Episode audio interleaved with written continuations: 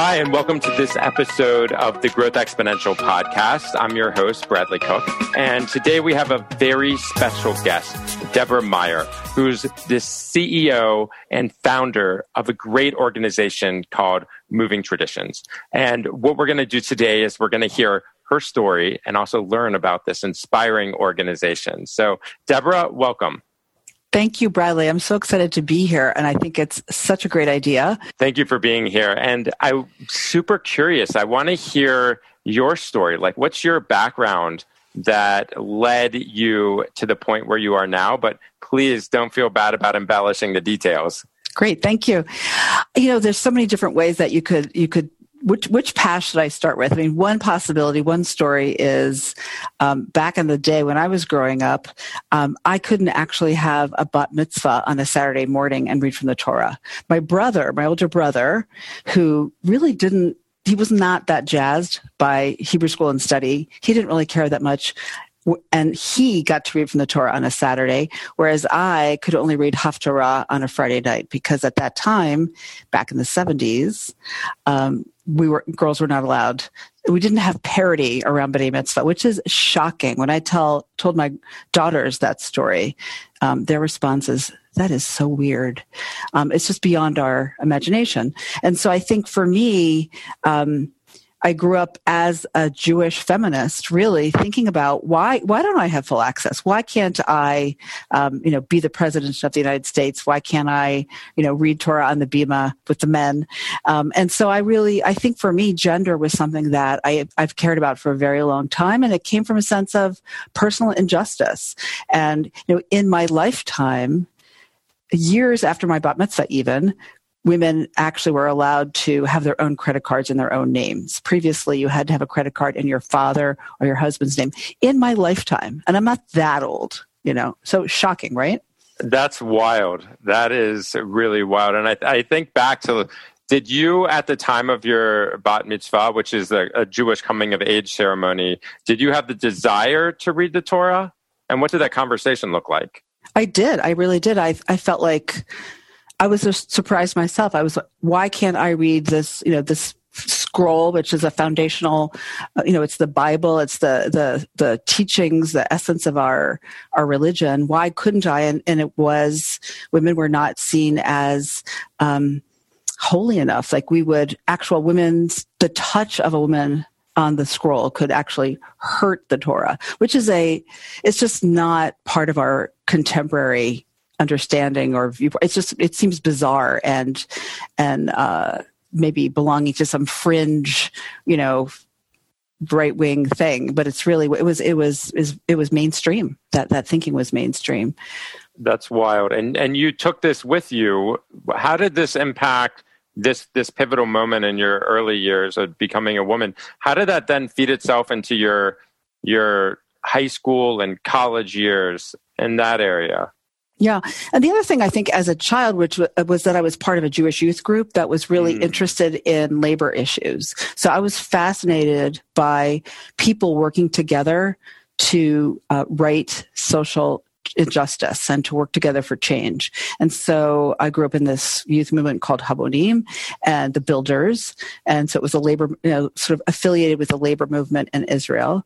And, um, and I, and I feel it really comes out of, Jewish teachings about, you know, we were strangers, we were slaves in Egypt, which is a story we tell on on Passover, and um, this idea that um, we can work together and we can make change. And so Jews were a big part of the labor movement in this country, working for a five-hour work week, uh, an eight-hour work day, and um, and so I, I had models of women and men from my faith tradition working together for for social justice, and so I went on as an adult to work. Actually, one of my first big jobs was for Nine to Five, National Association of Working Women, and so you may know the movie with Dolly Parton and Lily Tomlin and um, whoever the third person is. Working and, nine to five just to try to make a living. Oh my goodness! Absolutely, sing it, sing it Bradley. there we go. so that was that was one of my first jobs was working for exactly equal pay and better working conditions. Still a problem. Still working for that sometimes in some place in in big problem in our country and across the country. Um, but that was really what that you know those early formative experiences really prompted me to kind of get involved with working for social justice and then um, and then i discovered as an adult also a jewish tradition of women meeting at the new moon like mm. every every month at the new moon um, to study and talk about our lives and about um, problems in the world and how we might get involved with uh, making the world a better place. And that was a really supportive experience for me. We met for 18 years. It was a, a long lasting group, right? Yeah. Wow. As we were raising children and so forth and uh, getting, you know, all that kind of thing. And, um, and I love that experience. And in the in the course of the the early years of this group meeting, I heard someone had this idea that um, we should help Jewish girls who, uh, along with other American girls, um, come up into adolescence healthy and whole and loudmouthed and big appetite, and then they hit this wall of adolescence when they realize, oh, we're supposed to be beautiful objects and we want to be, you know, we're supposed to be hot and sexy and not and not feisty and loudmouthed. And so there's sort of um, real dissonance between what you feel inside and what society tells you you're supposed to be as a girl is is mm. very problematic and a real you know real moment of eating disorders and um, and anxiety and depression for girls and that's been true um, even with all of the advances that women and girls have made um, over the years. And so um, so that was really the foundational moment for moving traditions was this idea of creating this program for girls. That's where we started. And we thought why should why should we let girls struggle as a jewish community? We shouldn't let them you know go into crisis. We should be there using jewish ritual and teachings and a real contemporary understanding of what it means to be a human being to help girls stay healthy and whole. And so that was the first the first program of moving traditions what what year are we talking there we launched Moving Traditions in 2005 although we had already created the program um, for Rosh Chodesh with this group of women associated with the seminary in the uh, progressive Jewish world called uh, Reconstructing Judaism.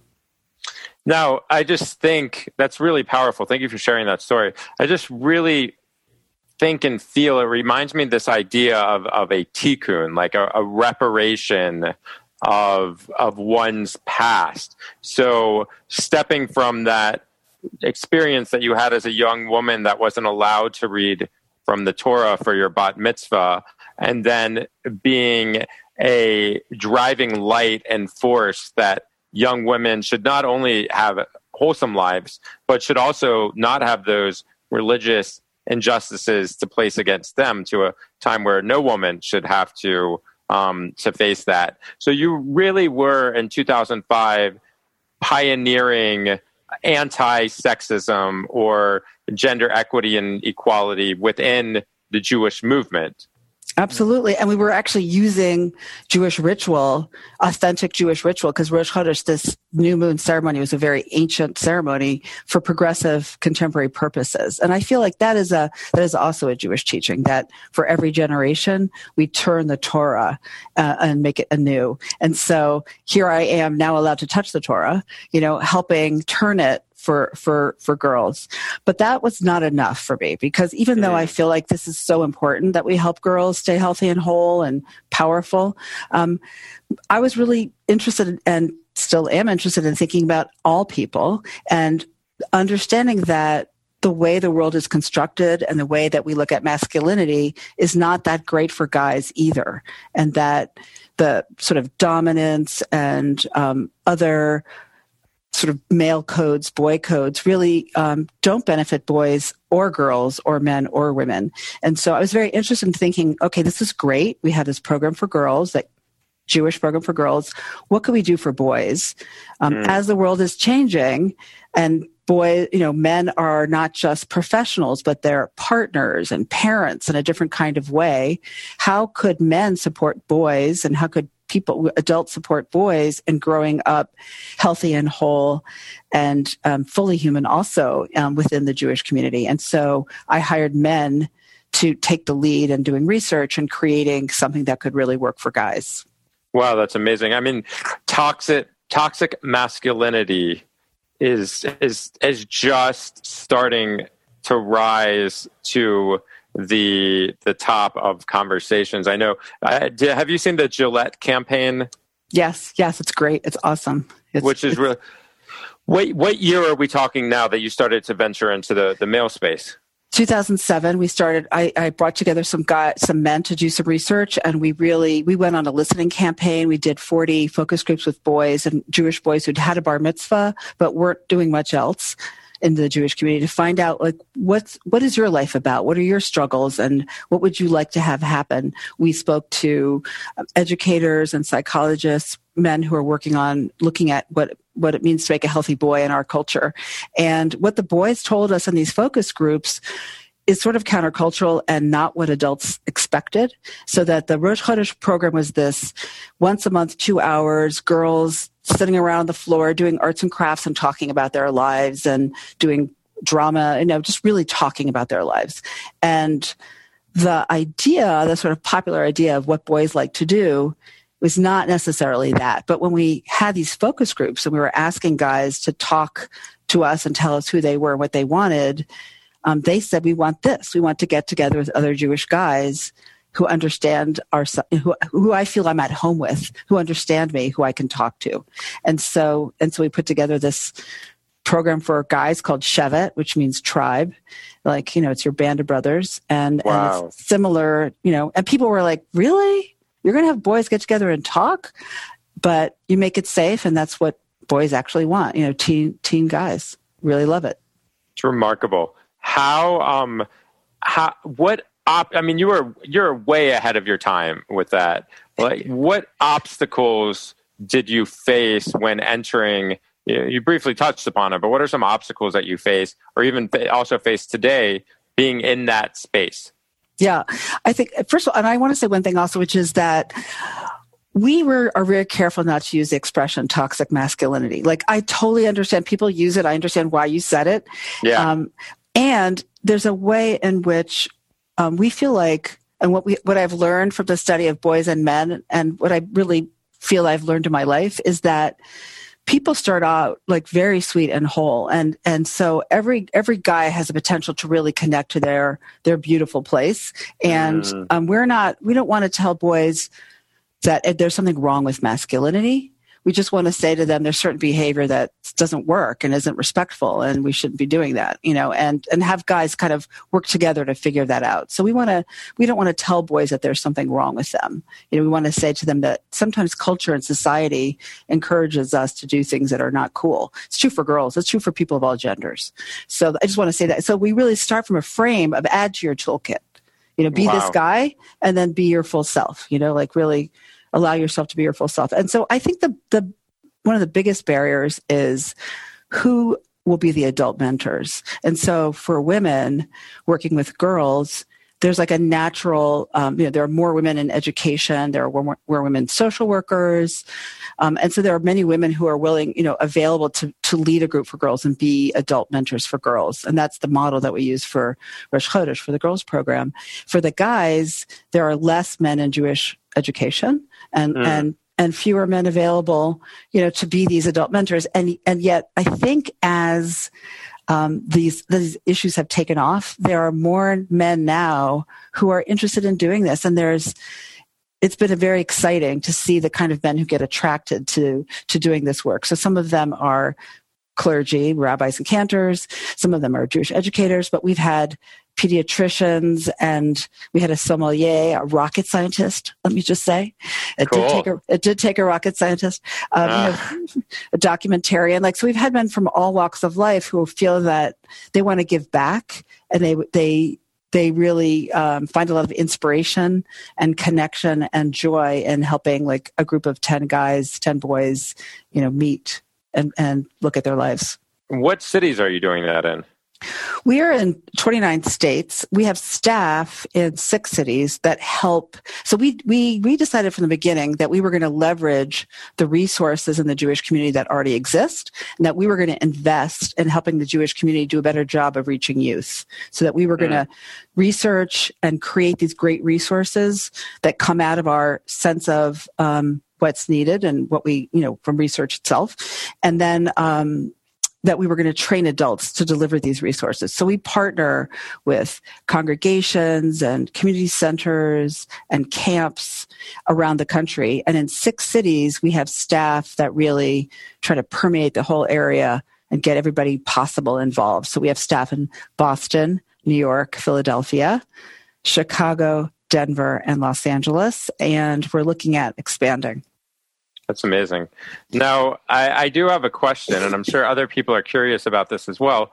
So, the name Moving Traditions, it feels like a play on words to me. Like, what is, what was the, how'd you come up with that? Like, what is the meaning of it? You got it. So, um, on one hand, you know, on the face of it, let's take the tradition, let's take the traditions that are ancient and va- and still valuable, and let's move them so that they serve the purposes and meet the needs of people today so that we can then move people you know really touch them to connect to these traditions so really that's it is meant to be a double entendre I, I love that. I love that. And, and what what needs do you have as an organization now? What do you have going on, and what type of needs do you have well, we that's always a great question to ask a nonprofit. Uh, certainly, certainly money. I mean, and any nonprofit is going to, you know, anybody who's looking to give their philanthropy to social justice and, and the Jewish community and on the issues of gender and sexuality we're here.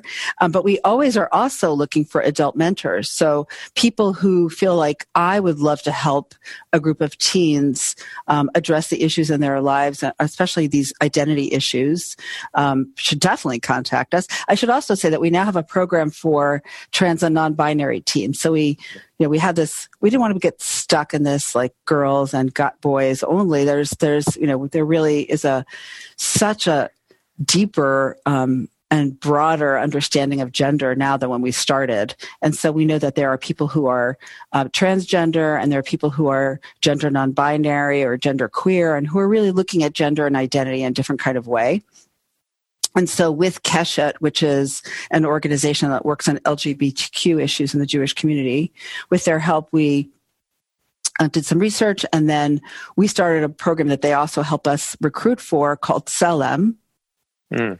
which is um, uh, there's a quote in the in the Bible during the in the uh, creation of the world, God created people in God's image, but so in the divine image, and it's B'Tselem Elohim, and it's a plural. So in other words, God's image is a image of uh, multiplicity. So it's you know so it's one God, but with many different faces. And so the, the, the, reference there is it's a program for teens who look at gender from a variety of, and identify in a variety of ways around gender. And that's a really beautiful growing, growing program as well. So, um, so we're looking for adults of all genders to help mentor te- Jewish teens of all genders, and we will train you and um, and we'll connect you, and uh, that would just really be amazing. And then also people who are um, either connected to Jewish organizations like congregations or community centers or camps, day schools, or who want to start a,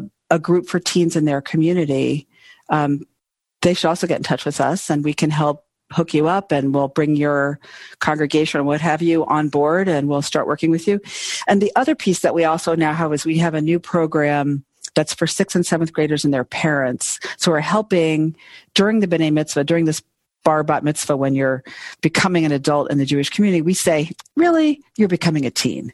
And so, how can we help sixth and seventh graders and their parents start having conversations around what does it mean to become a teen? What are the values of our family around all these, um, around the social opportunities um, and the pressures that emerge around the bar bat mitzvah and in this time of life? And so, that again, we want the Jewish community to address identity issues and social and cultural issues that arise in people's lives today, but using ancient teachings and a progressive lens.